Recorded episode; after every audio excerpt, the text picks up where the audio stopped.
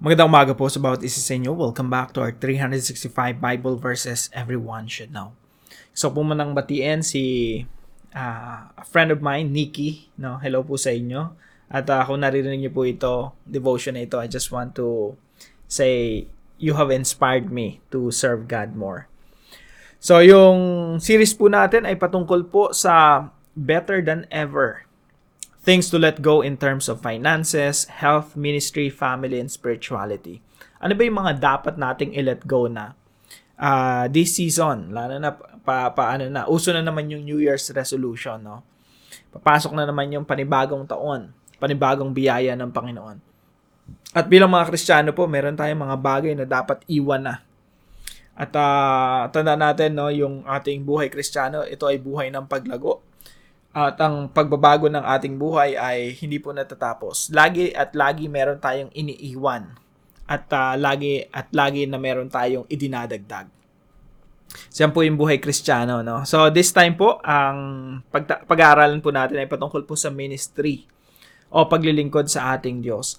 Now, may mga goal tayo, may mga goals tayo in terms of finances, may goal po tayo in terms of our health, pero wag po natin kalimutan, dapat may, may mga goals din tayo in terms of our ministry. Meron tayong mga paglilingkod sa Panginoon. Meron tayong uh, involvement or participation sa Great Commission ng ating Panginoong Iso Kristo. Now, yung talata po natin ay magmumula po sa Job chapter 8 verse 9. Sabi po rito, For we were born only yesterday and know nothing and our days on earth are but a shadow. Sapagkat parang kailan lang tayo ipinanganak. Usually, lagi natin itong naririnig sa mga magulang natin or sa ibang tao. Parang kailan lang, bata, baby ka pa, ngayon ang laki mo na, no? So, siguro si Bildad. Si Bildad kasi yung sumulat nito or ito yung parte ng speech ni Bildad sa Job chapter 8. Sa dami niyang sinabi, ito yung tama, no? Sapagkat per, parang kailan lang tayo ipinanganak. Sabi niya, ikli lang ng buhay. At kaunti lang ang ating nalalaman. At ang mga araw natin dito sa mundo ay tulad ng anino na hindi nagtatagal. So sabi ni Bildad, uh, again usapan to ni Job, ni Bildad, tsaka yung iba pa mga friends ni Job. Um, pag binasa niyo yung Job, marami, marami kang makikita, may maraming wisdom doon eh. Uh, book of wisdom po kasi siya. Now, dito sa Job chapter 8 verse 9, sinasabi ni Bildad na very short lang yung buhay. Now, hindi lahat ng sinasabi ni Bildad tama, no? Ito yung tama ron. Sa, sa, sa, sa lahat ng sinabi niya, ito yung isa sa mga tama. Marami ding mali. Anyway, so, sabi dito, at ang mga araw natin dito sa mundo, so parang kailan lang tayo pinanganak, ang ikli lang ng buhay natin, yung mga araw natin dito sa mundo, para lang mga anino. So, paano yan? Uh, alam na naalala niyo ba minsan no pag ano pag nandun tayo sa silong ng isang puno. Makikita natin yung anino ng puno. Syempre, doon tayo sa anino para hindi hindi tayo mainitan. Pero habang tumatagal, nagbabago yung posisyon ng araw, yung anino gumagalaw, di ba? Hanggang sa mawala na yung anino. Uh, so, yan po yung ibig sabihin ni Bildad, no? At ang mga araw natin dito sa, min- sa mundo ay tulad ng anino na hindi magtatagal. Ibig sabihin, dumadaan lang tayo dito. Now, ano po ba yung gusto kong iparating sa bawat isa sa atin no, ngayong umaga? Um, pag nagbabasa tayo ng Bible, iba-iba eh. Uh, ito yung kasi yung na-process ko. Ito yung na-meditate ko. Ito yung gusto kong i-share sa inyo. Now, pag binasa niyo itong talata na to, syempre, pag kayo nagbabasa ng Bible, iba rin yung dating sa inyo. Uh, merong merong mga pangungusap ang Diyos sa bawat isa sa atin. Now, men, in terms of ministry, there are many things to let go before the end of the year.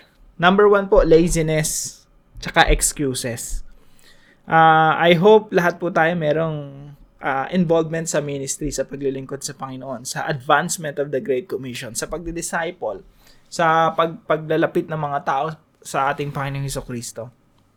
Now, sa mga ganong klaseng gawain, minsan ano tayo, tinatamad. Parang gusto natin ano, uh, i-postpone na lang, bukas na lang. Hanggang sa tumanda na tayo, nagkaedad na tayo, bukas na lang, bukas, bukas, hanggang sa matapos na yung buhay natin dito sa mundo. hindi pa rin natin na ibigay talaga yung buhay natin sa paglilingkod sa Diyos. Laziness. Pangalawa, excuses. Hindi naman ako magaling magsalita, hindi naman ako uh, I'm, I'm not for this kind of work, no? Hayaan mo na sa pastor yan, hayaan mo na sa missionary yan, hayaan mo na sa mga leaders ng church. So, mga excuses, ang dami nating excuses. I hope and pray, no, na itong mga laziness and excuses na to, eh, maiwanan na natin.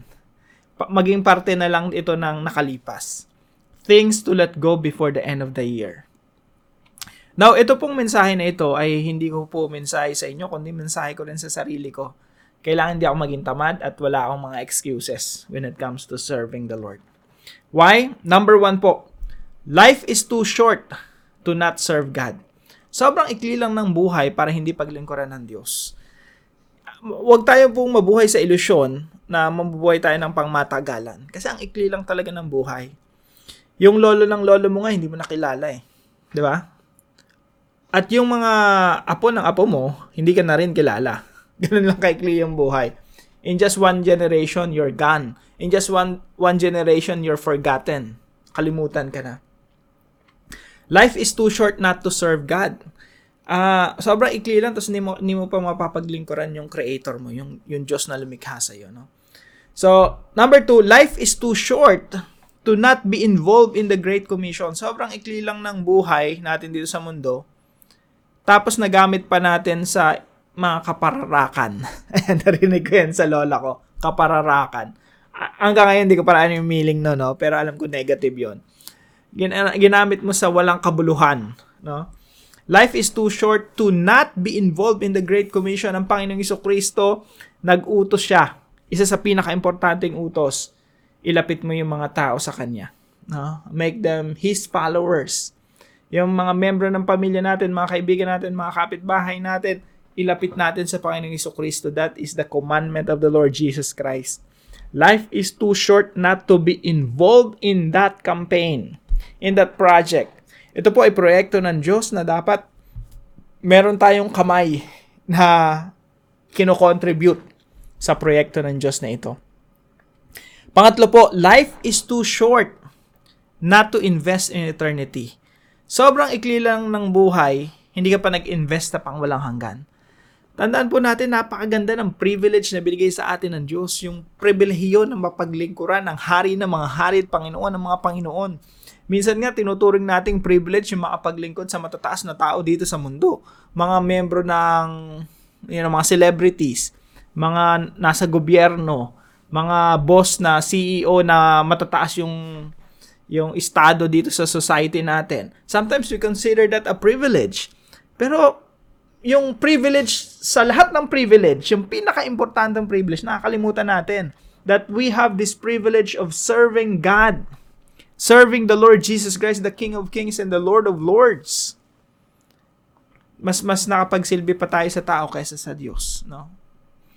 Life is too short to not invest in eternity. Ang ikli ng buhay para hindi ka mag-invest sa isang adhikain na pang walang hanggan. Sa ministeryo sa paglilingkod sa Diyos. Now, gusto kong, eto, eto recently lang, no, uh, may inspiration kasi ako dito. Kung kilala niyo tong nasa picture na to, si Saint Jerome yan eh. Siya yung nag-translate ng Latin, yung, you know, from, from Greek to, to Latin. Tinatawag nating Latin Vulgate yon. Drawing siya ni Caravaggio. Ganyan yung presentation niya nag, nagsusulat si Saint Jerome, siguro tinatranslate niya yung Bible or marami kasing sinulat si Saint Jerome eh. Uh, tapos sa, har- sa lamesa niya, merong bungo. Bakit may bungo? Now, yung bungo kasi, yung yung ginagawa niyang pagsusulat, it's it's it's his ministry. Ito yung paglilingkod niya sa Diyos. At the same time, merong bungo dun sa lamesa. It's a reminder that life is too short. You are just mortal mamamatay ka rin. Maikli lang buhay. Gamitin mo na sa Panginoon. So, kanina, naghahanap pa rin ako ng something like that, no? Ang naisip ko kasi, uh, may meron kasi akong tradition na I have to give my, give, give myself a gift uh, this uh, new year. So, naghahanap ako ng earn. sabi nga na, sabi ko sa misis ko, Ah, alam ko na gusto kong regalo. Bi- Bigyan mo ako ng ano, lalagyan na ng ng uh, pag cremate ako someday, doon mo ilalagay yung abo. So, yan yung gusto kong gift. Ah, so naghahanap ako kanina. Ilalagay ko lang dito yan sa lamesa ko, somewhere na lagi kong nakikita. It's a reminder for me, like like Saint Jerome, no, na someday you will die. Lalagay ka rin doon sa urn na yon, no? Lalagay yung abo mo ron. At ah, life is short para hindi mag-invest sa eternity. Life is short para hindi maglingkod sa Panginoon. Life is short to not be involved in the Great Commission.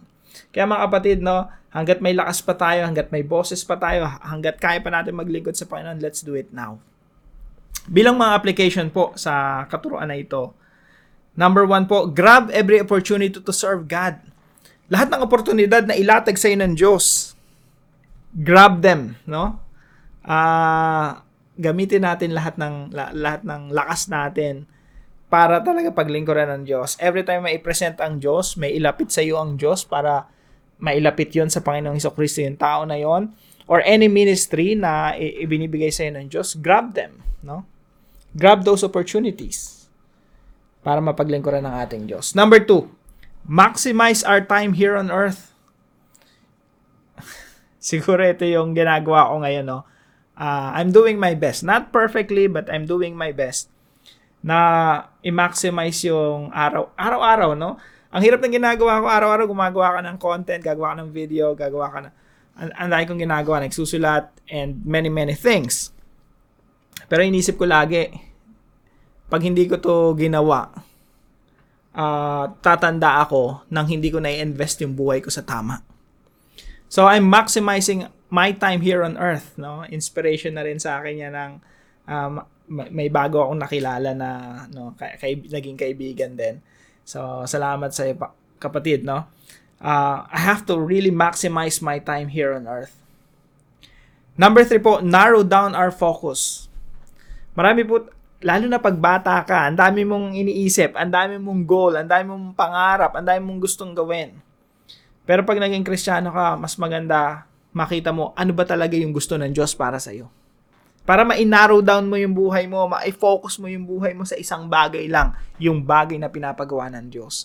Para yung pagkatao mo yung gusto yung pag medyo bata-bata ka kasi ang ang dami mong gustong maging. Gusto ko maging doktor, maging lawyer, maging seaman, maging uh, cook, maging kung ano-ano pa, no?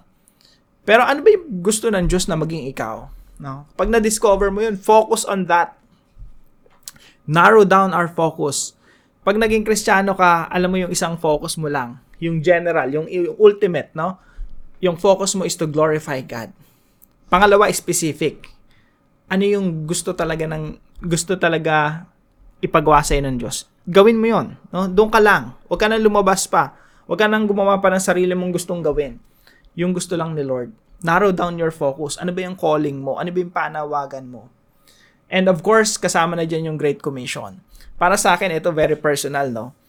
Ang dami kong gustong gawin, pero kapag yan walang kinalaman sa Great Commission, hindi ko na lang gagawin. Hopefully nga, ano, until the end of my life, ganun yung mangyari. Pero right now, yun ang focus ko eh. Kapag, kapag yung isang bagay, i-investan ko ng time, effort, money, resources, tapos walang kinalaman sa Great Commission, mas mabuti, wag ko na lang gawin. So ako, nakafocus ako ngayon sa Great Commission ng Panginoong Heso Kristo. And uh, I hope, by the grace of God, manatiling ganito.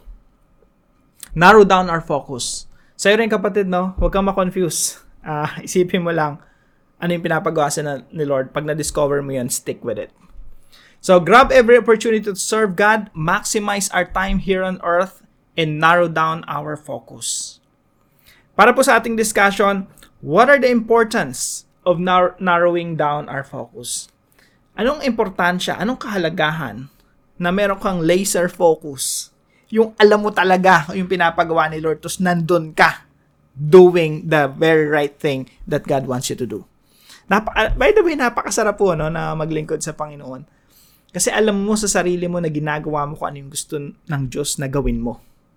Kesa gawin mo yung isang bagay pero wala kang satisfaction, wala kang happiness kasi alam mo sa sarili mo, hindi naman yun yung gusto ng Lord na ginagawa mo.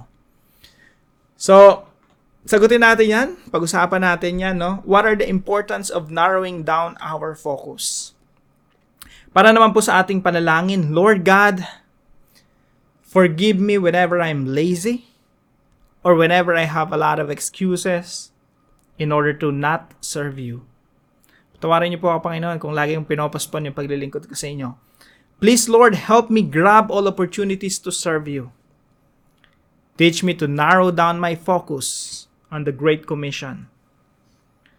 Life is too short, so please let me become the person you designed me to be.